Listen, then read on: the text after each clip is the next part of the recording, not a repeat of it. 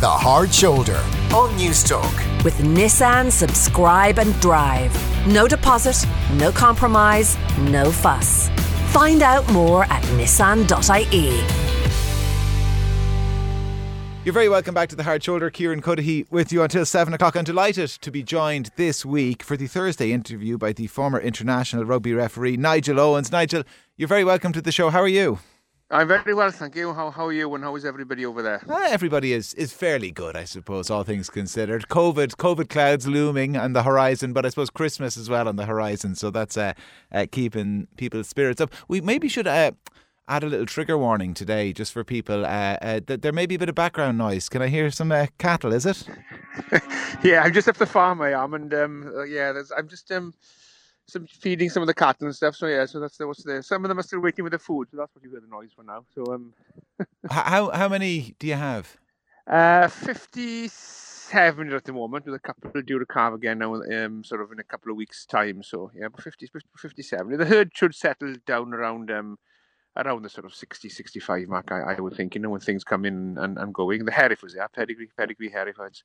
And I've got um, I've got a, a young bull here uh, named Myron Ulster, because I was over in Ulster refereeing about a year and a half ago now, I think. Oh, no, twelve months ago, that's it, because he was twelve months last week. Um, Ulster and Glasgow, and he was born once I was over there. So his his name is is, is Myron Ulster, and he's a pretty good bull as well. So I'm hoping to take him to a couple of shows, because he, he won reserve um, best herd young bull uh, in the uh, local uh, Hereford Society um, herd competition um, last week. So yeah, so there's a couple. There's a, there's a Myron Ulster. Okay. Um, there's a there's a Munster one here as well.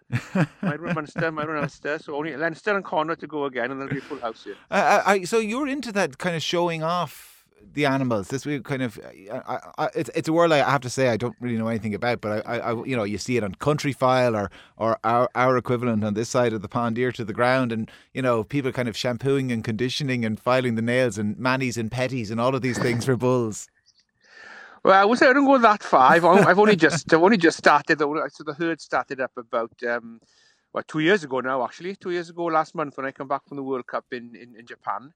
Uh, that's when the first sort of um, cattle arrived here. Um, so, yeah, I will go in and do a couple of local shows and stuff like that, just to support a couple of local shows and give it a go, yes. But, um, no, I'd be, I'm I'm no expert at it, like some some of the uh, of the experts are that, that are showing. So, um, but, no, I, I'll, give, I'll, give it, I'll give it a go. I, I bought in some good, some quite good bloodlines, really. So so the plan is is to, most of them will be will be sold for, for, for breeding or showing and stuff, and I'll take a couple to the to, to the show myself. That's that's the plan anyway. And how is how is country life? Oh, I'm enjoying it. Yeah, I'm, I'm, I'm loving every every minute of it. Um, well, I, I worked on a farm when I left school at, at sixteen years of age. I, I worked on a dairy farm and sort of brought up then in the in a rural community. Uh, my you know my uncle was a farmer, so I spent a lot of the summer holidays up there helping them. And then was a farm. Then behind when I was a kid, you know, family friends to go up there and help out on, on a Saturday. So it's always been in the blood, really. And, and and to be honest, when I was, well, as far as I can remember, really, about eight, nine, ten years of age. My dream was was to, to be a farmer, um, uh, not to be a referee, but to be a farmer. And it's taken uh, fifty years to, to achieve that dream, but uh, it, it it finally it finally has. The dream has become a reality, really. So um, it was a lot of hard work, a lot of saving up over, over the years. Um, but uh, yeah, it is, it's something that I've always been passionate uh, about, really. And uh, no, I'm I'm enjoying every. It, the plan was as well to. That would help me with the transition, actually, of you know of refereeing, which I've been doing day in, day out, week after week for thirty-four years of my life. When that was going to come to to an end, the plan was that I'd have something else that I'd be passionate and would enjoy doing, sort mm. of to take over from from that void, really. And and that's what happened when I when I landed in Japan in twenty nineteen, and I sort of landed there knowing that the cattle were going to arrive when I got back, and I sort of thinking I got fifty-four days here now in Japan. I just I can't wait to get home. And, and that's when I knew then that it was the right time to, to call the refereeing to the day. And, and and that's what the farming's done, you know. It's just, it's just taken my my focus and my enjoyment into do something else. I'm still involved in refereeing. I still coach a couple of young referees here in, in, in Wales. So I'm still, you know, involved in it. Um, but the farming certainly has helped with that mm. transition. And I, I think that's important, I think, you know, when something comes to an end, whether you retire or something, particularly from a professional sports person point of view, that you, you do have things in plan, uh, in, in place, you know, when, when that time comes that um, you have to hang up the whistle or, yeah. or, or the boots. And, uh, and that's what it's done. And when you say kind of farming back home, I mean, you are very close to home. That's where the farm is, isn't it? Yeah, I, I haven't moved, to be honest with you. I've, I've moved, sort of, the village I was brought up in was a, is a small village called Mynydd Cerrig. If you translate that to English, it translates to Mountain of Stone. That's pretty much what it is. It's only small rural village here in West Wales, in the Gwendraeth Valley, which is about eight miles from the town of Llanelli and about eight miles from the town of Carmarthen. It's in, uh, you know, the coal mining valley. Um, and uh, I moved then from there uh, down to the next village where my mum was, was was born, uh, Ponyberem, which is literally a, a mile and a half down down the road, the next village, really. I, I moved down there, mm. and, and the farm, that's where the farm is as, as well now, which is in, in the same village. My dad still lives at, at, at home, so I still sort of go back up there quite quite often. You, you, you're a home bird, are you? Oh, yes, yeah, yeah. You know, when even when I was, you know, don't, don't get me wrong, I, I was very lucky and privileged to, you know, to be part of the wonderful game of rugby for many years, and I enjoyed every minute of it, and I wouldn't change it one bit. But no matter where I went in the world, and I went to some lovely places and met some of the most, the most wonderful people. You know, um, for example, I, I was, I was actually appointed. I used to land up refereeing the Munster, Leinster, uh, Saint Stephen's Day derby every year, and um, there were problems with flights, and they wouldn't let me fly out. Uh, the referee manager at the time in Pro fourteen wouldn't wouldn't let me fly out. Um, The, the morning of the match, um, sorry, the day before the match, mm. which was Christmas Day, obviously. Um, so I had to go the day before, um, sorry, the morning of the match. So I had to go on on the Christmas Eve. So I was over in, in Limerick on Christmas Eve, um, and my, my very good friend through rugby, of course, and still very, very close friends, John Lacey, um, invited me to, to his then for, for Christmas dinner with his with his mum and dad, and we had the most wonderful... Oh, nice. It was, I think it was the best Christmas dinners I've ever had. I tell you one thing, he, he was a pretty good referee, but he's a much better cook. I tell you that. um, so, you know, and, and that's what sort of rugby has brought really over the years, it is that is that friendship, you know, and I wouldn't change it for one bit. But no, I, I am I am a home bird. Wherever I went in the world, um, there is no place like home, you know. It is always nice to to, to be home. Yeah. Um, and, and that's, that's where the, that's where the heart is. And, and, and like the, the Welshness as well is something you've always worn on your sleeve. Like, I mean, that's a hugely important part of your identity, isn't it? Oh, yes, for sure. You know, I couldn't, you know, when I was brought up in a small village in Mynydd Cerrig, there was a population of about, to say, about one hundred forty, one hundred fifty people in the whole village. Every single household, um, every single person, fluent Welsh-speaking first language. And I was brought up there on a council estate back in the in the nineteen seventies. And if you imagine what being brought up in, in that small village in West Wales was like in the nineteen seventies, then um, well, then come here now, because nothing's changed here. Wow. But it is, you know, I couldn't I couldn't speak English. I was taught English in school, um, and I didn't start conversing in English till I was probably about seven, eight years of age when some non-Welsh speaking families moved into the village. So, you know, it's it's it's, it's who I am really. Welsh is my is my first first language. I suppose a little bit. Um, imagine, you know. Um, I suppose, uh, imagine that, you know, French people, for example, who speak English, you know, when they speak to you in English, they're, they're thinking things in, in French and mm. then, you know, transferring it to English as, as they speak. And it's, it's, it's very similar to, to, to me in Wales, actually. When I'm speaking to you now in, in the English language, I'm actually, it's going through my mind in Welsh and then it's translated then with, with sort of within that millionth of a second, I suppose. So, so um, yeah, it is. And, and, you know, brought up here in the small communities, you know, everybody knows everybody. Um, mm. Most of us are related.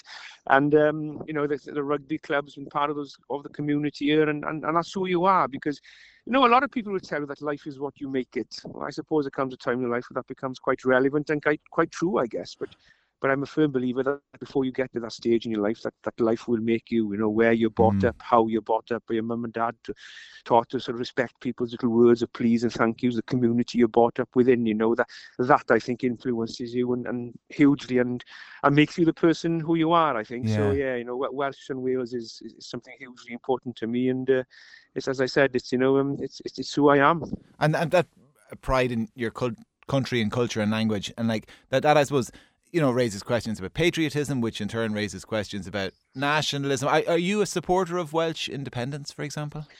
Well, I'm a supporter that there certainly needs to be um, a, a debate about it, you know, and I think what is important, I think, is that we don't go down to the root of people voting for something and don't know what's going to happen at the other end, like... Like, like Brexit. That Brexit, exactly, that's what I was going to say, you know, Brexit was sort of rushed in, what, six or seven months of debates and nobody knowing who was saying the truth and what was going to happen, and then people were voting not knowing what is going to happen, and it's a, it's been a, it's a total mess. So, you know, for me, that shouldn't happen again. So I think you're, you know, why why wouldn't somebody want to, you know, to be ruled by by your own country? Why why wouldn't somebody, you know? So, what, but what I think is important is that there is a, an honest and open mm. debate and conversation about it, and not just in six or seven or eight months' time, but, you know, over a period of a few years, and everybody knows exactly what it's going to look like, what are the pros for it, what are the cons for it, and then people can can make your mind up. So, you know, and if the best thing for Wales is to be um you know run by Wales itself, then then I would support that. And you know, I why wouldn't you, if it's if it's the best thing? But uh, I certainly wouldn't sort of, you know, vote for something if it's not best for yeah. for that country. So I think there needs to be a very frank and honest and open debate, so so people can then make their mind up, you know, based on people know exactly what what it's going to look like at the end, not not like the the mess we've seen mm. with, with with Brexit in the last few years. If if you're just tuning in to The Hard Shoulder, the cattle you can hear in the background belong to Nigel Owens, the Uh, a former international uh, referee, is my guest for the Thursday interview this week. Uh, would you say then, Nigel, and it certainly I, I, I suspect speaking to you that the answer to this is going to be yes, uh, uh, but are, are you now someone who you would describe as being comfortable in your own skin? Yes, yes, for for, for, for sure, yeah. You know, there was quite a a long period in my life where I where I was not comfortable with within my own skin, and wasn't sort of, you know, happy with who I was, and becoming somebody I didn't didn't want want to be, really, in dealing with, you know, my my sexuality and other issues, the eating disorder, the bulimia, and, you know, a lot of issues stemming from those mental health issues because of, you know, struggling with with who I truly was. So, and uh, yeah, no, you know, I'm very comfortable now, and, and happy within within within myself, and happy within within my life here, you know. And look, no, nobody's perfect, you know. I, I still get days, you know. We all will get, and I think this is the key thing about mental health. I think, you know, it's that for people who are struggling with it to realise that you're not alone. You know, people who you think maybe the last people who to struggle with it, you know, will will go through some difficulties in their life, you know, and struggle with some sort of mental health, you know, various degrees of it. Of course, there is, and um, still you get days, obviously, you know, when pressure on, things are not right on the farm, or, you know, pr- pressure of work and traveling still, and um you know, there are days when you still sort of get that moment, but then you you have put in place plans where you know how to how to deal with it. So no, I'm I'm sort of very comfortable with with who I am now, and mm. and, and where I am in my life. Uh, what what do you credit that change to? From from that point, you know, when you talk about bulimia and hiding your sexuality from the world, and and uh, what did you say? Uh, being a different person, or or or, or, or becoming a, a person you didn't want to be. What do you credit that that change to?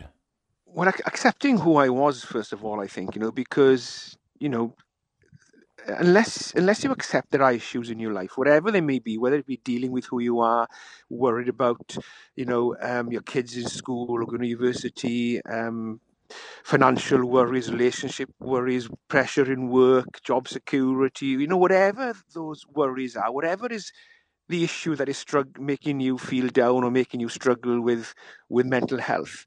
Unless you accept that are issues, and there's no way you can go on to the to the next stage of, right, what am I going to do about it? And that was the biggest challenge of, of my life, really, was accepting who I was. You know, reffing the World Cup final in twenty fifteen between Australia and New Zealand, you know, the biggest game in world rugby, which only happens once every four years. The pressure on reffing that is, is massive. It is huge. But it was nothing, nothing compared to the challenge of accepting who I was. And once I accepted who I was, I was then able to get on in my life. It still took me another five or six years before I actually told people. I was still living mm. that lie, because there was, you know, there was nobody out in the macho world of rugby, so I didn't know if I was able to be my, myself, and I still struggled for a while after that. But um, you know, but but I think society has changed. You know, there are tall people are respected now. You know, you, you're not ju- you're judged now on. on the content of your character and the person that you are, not on your sexuality or the colour of your skin or your or your religious beliefs, you know. And I, I think that is hugely important, I think. So we do live in an environment now where people, and, and it, you know, and I don't like saying this, accepted. You sh- shouldn't be the people accepting you. You should be able just to be, get on with your life and, and bo- be who you are. Now, there's still, there are sort of, you know, extremisms in all walks of life. There's still people there who don't like somebody for whatever, different, various reasons. But I think things are very different today to what they were thirty, forty years ago. So yeah. The fact that I was able then to, to accept myself and deal with myself, and, you know, society and, and rugby in particular allowing me to be who I am, certainly have contributed hugely to me being comfortable with with who I am today. Yeah, it's still at the same time you look at how many professional rugby players there are, you know, on these islands alone, and you look at all the ranks of, of, of professional footballers as well uh, in Britain, and how few openly gay players there are. Like, it, it would lead you to suspect that while society has, has come a long way, there, there's still a way to go, unless you accept, unless you, you are of the belief that there are there are no gay footballers. Oh, well, no, I, I doubt that's that, I doubt that's the case. um, look, I think there's a couple of reasons. I think, look, you know, no, nobody nobody can ever turn around and tell me that rugby is is a homophobic sport. It, it's not, um, because I've proven that. Gareth Thomas, Sam Stanley, you know, England Sevens, and I know a huge amount of of various um, rugby clubs, you know, who players are out within their own community and within their own the clubs outside the professional game. So, so rugby is a sport that is inclusive for all. Now, yes, there are issues, because in all walks of life, in, in every industry, if, if you're in a building of two thousand people working there, somebody there is not going to like somebody because of their sexuality or the colour of the skin or what country they come from, because there are people like that there. So you're always going to get that. But I think, you know, so, so rugby and, and and I think other sports as well, you know, if, when somebody does come out in football, whoever that person will be, they will be hugely, I think, surprised how supportive the football community is. There'll be uh, people within that who will just be horrible, nasty people, and that's the same for all walks of life. So, you know, you, you can be yourself in sport today, particularly in rugby.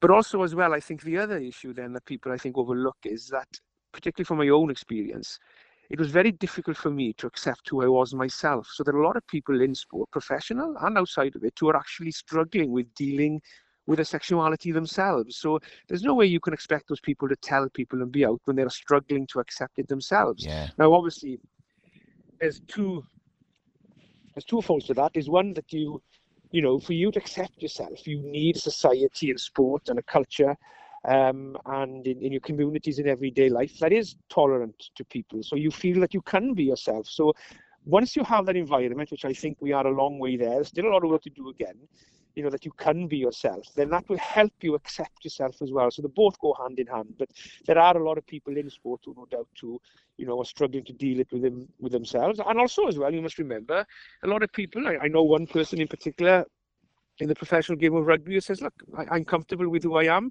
I don't need to tell anybody. It's my own business, and I'm just going to live my life the way that I want it. And and you have to respect that. And and that's that's their choice. So a lot of people choose not to, to, to say as well, and just get, get on with their lives. And, mm. and and I think, you know, there are many, many various different reasons reasons for it. But if we can create an environment where people feel that they can take themselves to work or be themselves every day, um, then that will help people then, if they are struggling with accepting themselves, that they have an environment and a culture where they feel that they can be themselves. Yeah, maybe that player is ahead of the curve, and, and, and ultimately we, we want to get to the point where nobody has to say it, it just cause, because it's irrelevant. Um, um, uh, uh, listen, before I let you go, I know we, you, you and I spoke not long after the, the, the last international match you refereed, and you were talking about different plans uh, and different things you had on the horizon, things you'd like to do. You talked about a, a family and kids. Is that still something uh, that would be a...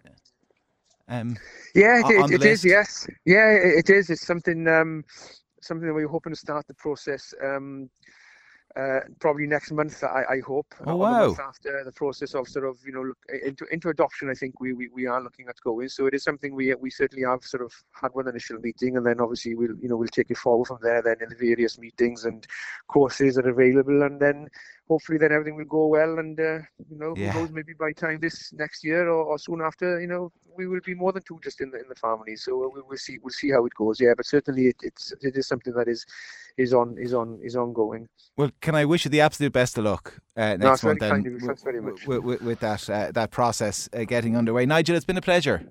My pleasure, and please pass all my best wishes to everybody over there in Ireland. I always used to love coming over to a referee in Ireland and the welcome you get, and I haven't been over for a while now. I am due to come over, I think, in the spring or summer, if all is well, to, to talk in a few places there. So I look forward to see to seeing the, the good people of Ireland again, hopefully soon. Well, uh, for anybody listening in Ireland who has a bull in Connacht or a bull in Leinster, uh, Ni- Nigel is in the market for two more. Nigel Owens, uh, listen, uh, thank you so much.